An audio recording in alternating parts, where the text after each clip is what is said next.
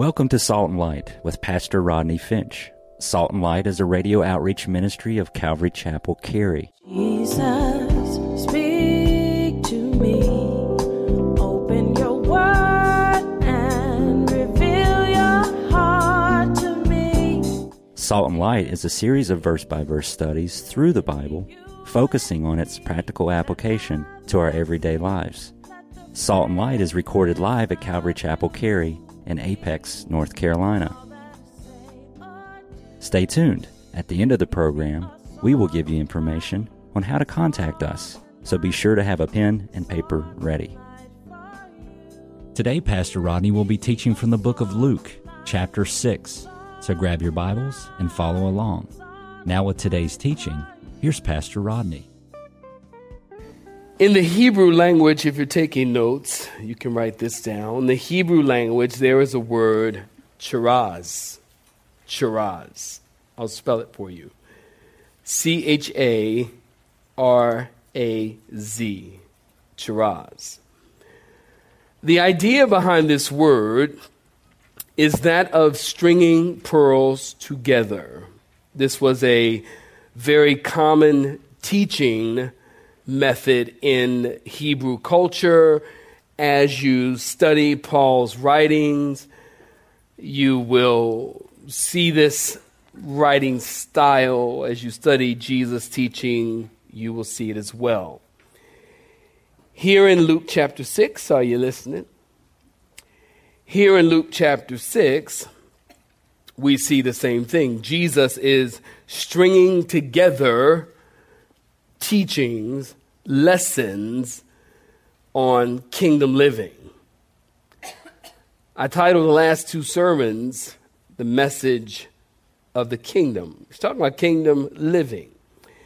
If you've been with me, you know that Jesus taught us that we are blessed if we are poor in spirit, that we are blessed when we are hungry more for God, hungry more for God, that we are blessed when we weep now, that we are blessed when people talk about you for Jesus' sake.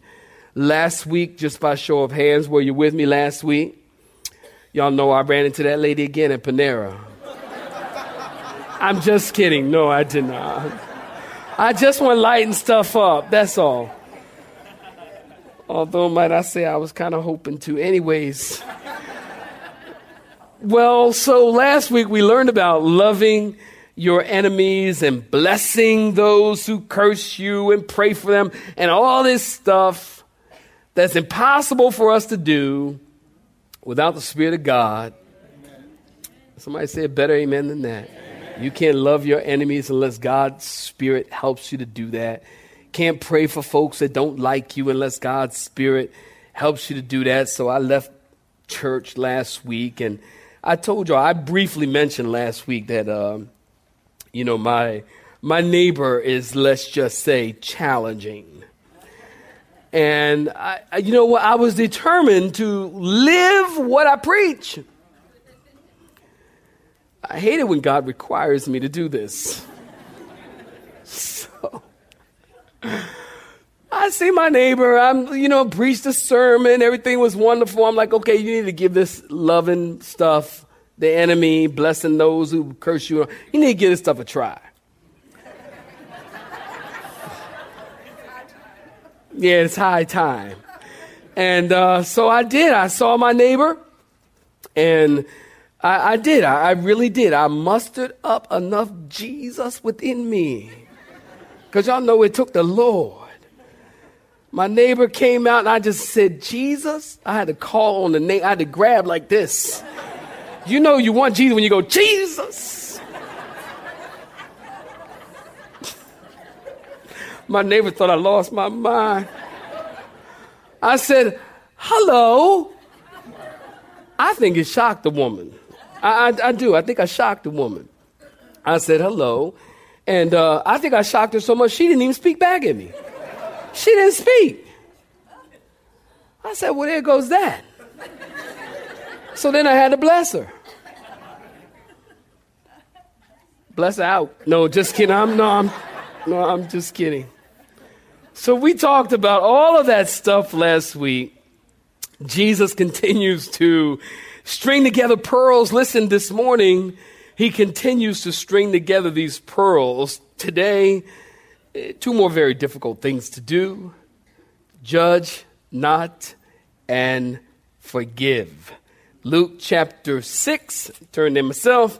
Luke chapter 6, we pick up in verse 37. Saints, if you're looking at it, say amen. amen. Judge not, and you shall not be judged. Condemn not, and you shall not be condemned. Forgive, and you will be what, saints? Give, and it will be given to you. Good measure, pressed down, shaken together, running over, will be put in your bosom. For with the same measure that you use it, it will be measured back to you. And then in verse 39, are you looking at it? He spoke a parable to them. Can a blind lead the blind? Will they not both fall in the ditch? A disciple is not above his teacher, but everyone who is perfectly trained will be like his teacher. And why do you look at the speck in your brother's eye, but you do not perceive the plank in your own eye? Say amen. amen. Or how can you say to your brother, Brother, let me remove the speck that is in your eye when, you when you yourself do not see the plank that is in your own eye? Hypocrite. First, remove the plank from your own eye, and then you will see clearly to remove the speck that is in your brother's eye. And in verse 43, for a good tree does not bear bad fruit, nor does a bad tree bear good fruit. And every tree is known by its own fruit. For men do not gather figs from thorns, nor do they gather grapes from a bramble bush. And a good man out of the good treasure of his heart brings forth good, and an evil man out of the evil treasure of his heart brings forth evil. For out of the abundance of the heart, his mouth speaks. Saints, stop right there. Give me your attention. Verse 37. Were you with me in my, in my study in the Gospel of Matthew? Just round of applause, show of hands, whatever. So, Matthew chapter 7, we talk in depth about judging. Verse 37 Judge not, and you shall be and you will not be judged. This verse, this verse is probably one of the most well known and misunderstood and misapplied verses in the Bible. Anybody agree? And have you noticed people love this verse? I'm going to say that again. Folk love this verse. And especially when you're telling them something that is morally or spiritually wrong. People love this verse. You tell someone that what they are doing is wrong. All of a sudden, they wax biblical in their thinking and King James in their thinking. They will tell you, Judge not and be ye did you hear me? That's the King James thing, y'all. Judge not, and be ye not judged. They will tell you that. There are some people who interpret this verse literally, and they will say that you should never pass judgment on people. No, not ever. They say we should always be loving and tolerant. They say that we should never say a person is bad regardless of what they've done. Whether they're liars, cheaters, adulterers, murderers, rapists, robbers, politicians, politicians, politicians, tyrants, terrorists, don't judge. Can I tell you something? Listen, I think each week I'm building myself a history because each week I say something that is politically incorrect. Y'all know. Listen, I could not disagree with that more.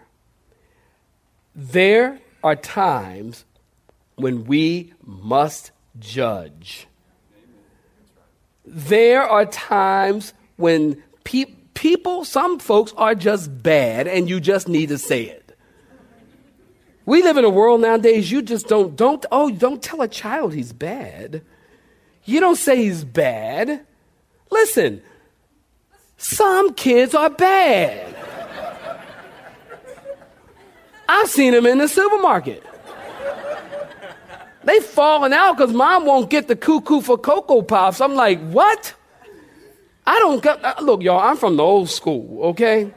I remember days where nowadays it's like, well, let's just give Johnny a time out. Why is like it, Johnny and Susie?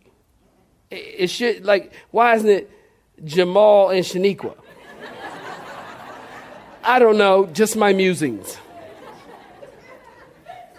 But let's just give Johnny a timeout. Listen, I don't know anything about timeout. I'm from the old school. Timeout meant knocked out. Anybody know it? Time out. Time out. My mother say, "Oh." My mother uh, in the in the grocery line, in the line with a cereal line this big, and you just fall out. Ah, I want the cuckoo for Cocoa Pops. My mother like, oh. And you know you finna get it when she go, oh.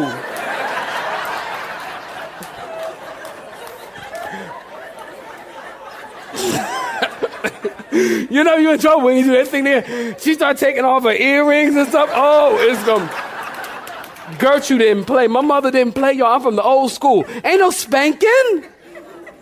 Well, now, Johnny, now you just wait a minute. You're going to get spanked. Spanking?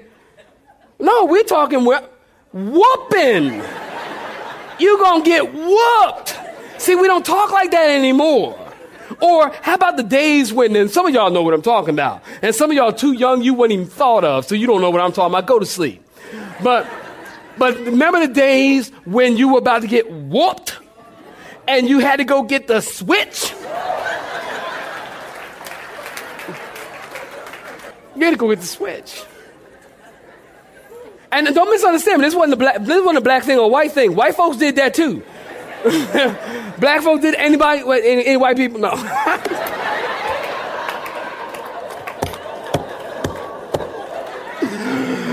I gotta stop. It wasn't a black thing or a white thing. And you go get the switch, and then it was the longest walk ever. Wasn't it? And it was like you try to walk really slow. You're like walking, go get the switch. I said, go get that switch. Go get, go get the switch. You were like, okay. walk faster, boy. You go get the switch, and it take you a long time, and you're hoping that maybe they forgot. But then when you get back, they didn't forget. They tore you up. You got a whooping. There are times, listen, contrary to popular opinion, contrary to popular belief, or what the world of psychology is telling you, listen, there are times in which we as believers, we should not tolerate sin, and yes, we should judge. Anybody agree with that, or is it just me? There comes a time. Now, let me help you understand something because it's very important. The Greek word, if you're taking notes, you write this down. The Greek word for judge is krino. Krino. K R I N O. Krino. And it literally means to decide, to damn, to punish, to judge, to condemnation. So, no, we're not the judge in terms of condemning because we cannot send anyone to heaven or hell. Only God can do that. So, no, we're not the judge. But we are to judge, as I told you in Matthew 7, I tell you again, we are to judge to identification with the intent of restoration. Write that down. We're to judge to identification. That means if you see a person sinning, we need to go to that person and say, hey, what you're doing is sin before God. That's identification. But God wants to set you free. And God wants to put you in a relationship back in a relationship with Him, that's restoration. There are times, saints, listen, where we should discern truth from error.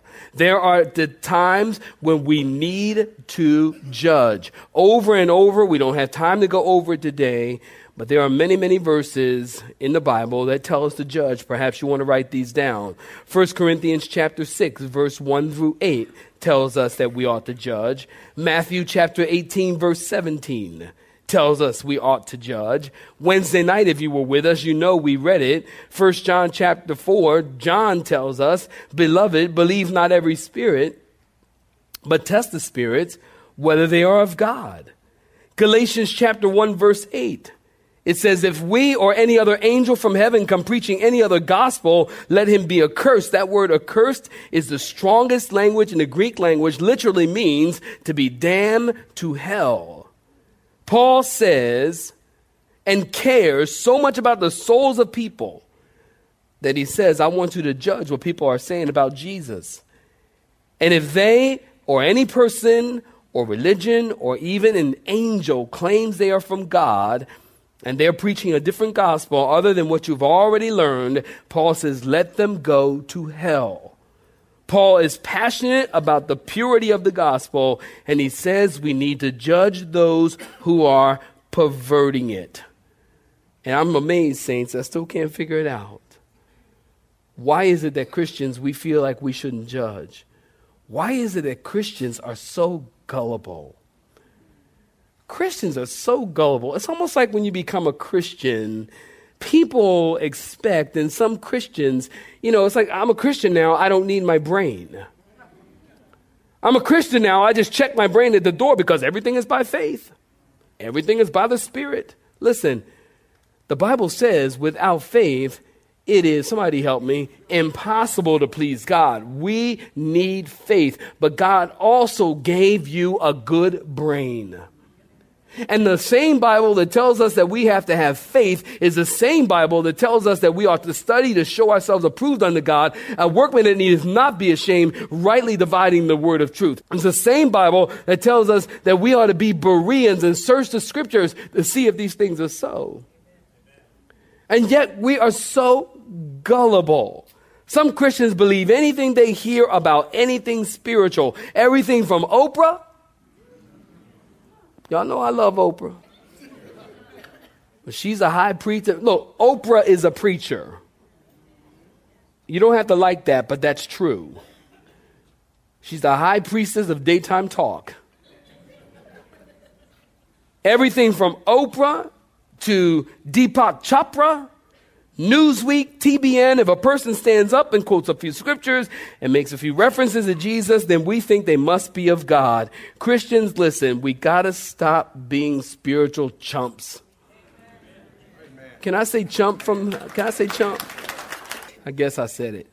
We got to stop. Paul talked about false prophets rising up from among you in the book of Acts. Listen at that.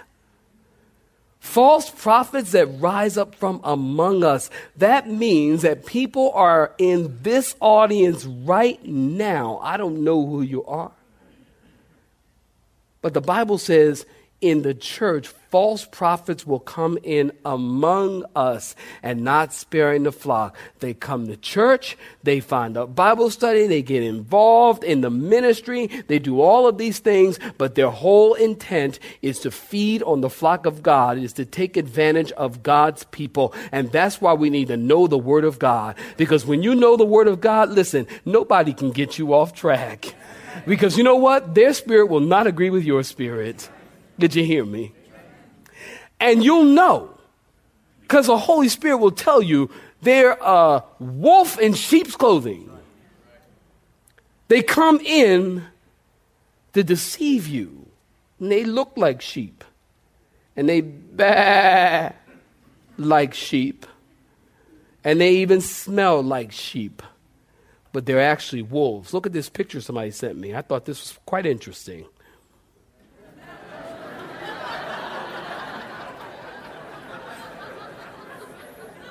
If you get my point, clap your hands, would you?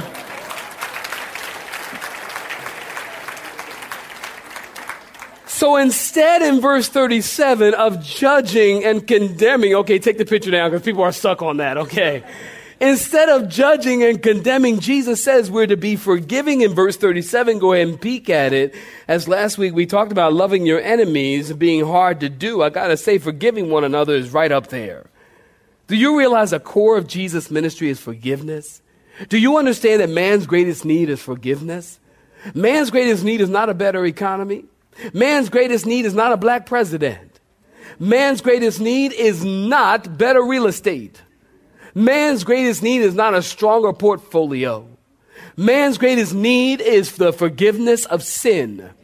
Because the reality is, it doesn't matter whether you have a strong portfolio, whether you have a lot of money in the bank, whether you're black or white or blue or purple, rich or poor, it doesn't matter. The fact is, we're all going to stand before Jesus someday and give an account for our lives. The greatest need is forgiveness of sin. Did you hear me? And somebody, who are these people, did a report and they said statistically 100 out of every 100 people die. You'll get that on the way home. You're like, I don't get it. Everybody will die. And because everyone will die, our greatest need is the forgiveness of sin. This is the core of Jesus' ministry. Look at verse 38. Jesus said, Give and it shall be given to you. Good measure, pressed down, shaken together, running over, will be put into your bosom. Now, this is one of those, another, listen, some of y'all know what I'm talking about. This is another one of those well known, misunderstood, and misapplied verses. I heard a guy just last week say that this verse was about money. Anybody ever heard that this verse was about money? Good. That's a good number of you. That this verse is about money, they said. They said if you give money, people will press it down, shake it, and put it in your bosom. Now, I can tell you something. I've been a Christian for 26 years. I can tell you no one has ever put money in my bosom. I don't even know if I have a bosom. this has never happened. Now you gotta understand something. Saints, I always tell you, this is why I always tell you, please smarten up. Buy a clue. Context, context, context, context, context. Jesus is not ADD. I've told you that before. I'm telling you now. Will somebody please tell me why would he be talking about judging other people or not, forgiving of sins, and then all of a sudden start talking about money? It doesn't make sense. Context, context, context. People will lift scripture out and say, this is what it means. I've told you how to handle that. What you do when somebody lifts a scripture out and says, oh yeah, press down, shaking together, we'll be running over, put in your bosom. You say, really? Well, let's read the first five verses and read the next five verses. That's 11 total verses. Guarantee you, you read them, you will get it in context. Can more than four people say amen? amen? Context is everything. Jesus is saying, remember to be forgiving because the same measure that you measure or you forgive, forgiveness will be extended to you. If you want forgiveness, then you must be forgiving. So we should forgive people like God has forgiven us and don't hold things against them. And yes, you'll remember it. We talked about it last week, but don't use it against them. You know, there was a guy was talking to his friend and he said, Every time I get into an argument with my wife, she gets historical. well, the guy said, You mean hysterical? He said, No, historical. She brings up every bad thing that I've ever done. Listen, ladies, this one's for you. If you want to ruin your marriage quick, get historical right? Some of y'all already hysterical. We can't do nothing about that. but historical That's not good. You don't remind him of what he's done because God doesn't remind you of what you've done. How unfair is that? And that's not just for the ladies, fellas, same thing for you. That works two ways. The Bible says submitting one to another. Uh huh. Some of y'all ladies like, that's right.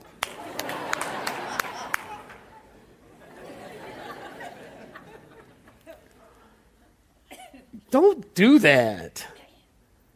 That's not, you can't be anything. Nothing is more like Satan. Satan reminds you. You know, God never reminds you of your past. Never. He says, I cast your sin and sea of forgetfulness, never to remember it anymore. He never reminds you of your past. If you're ever reminded of your past, that's the devil. And when Satan reminds you of your past, you remind him of his future. Did you hear me? Remind him of his future.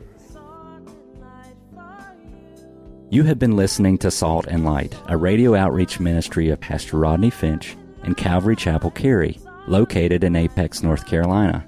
Join Pastor Rodney Monday through Friday at this same time. For information regarding service times, you can contact us at 1 800 293 0923. That's 1 800 293 0923. You may listen to today's broadcast in its entirety by visiting the Media Library on our website at cccary.org.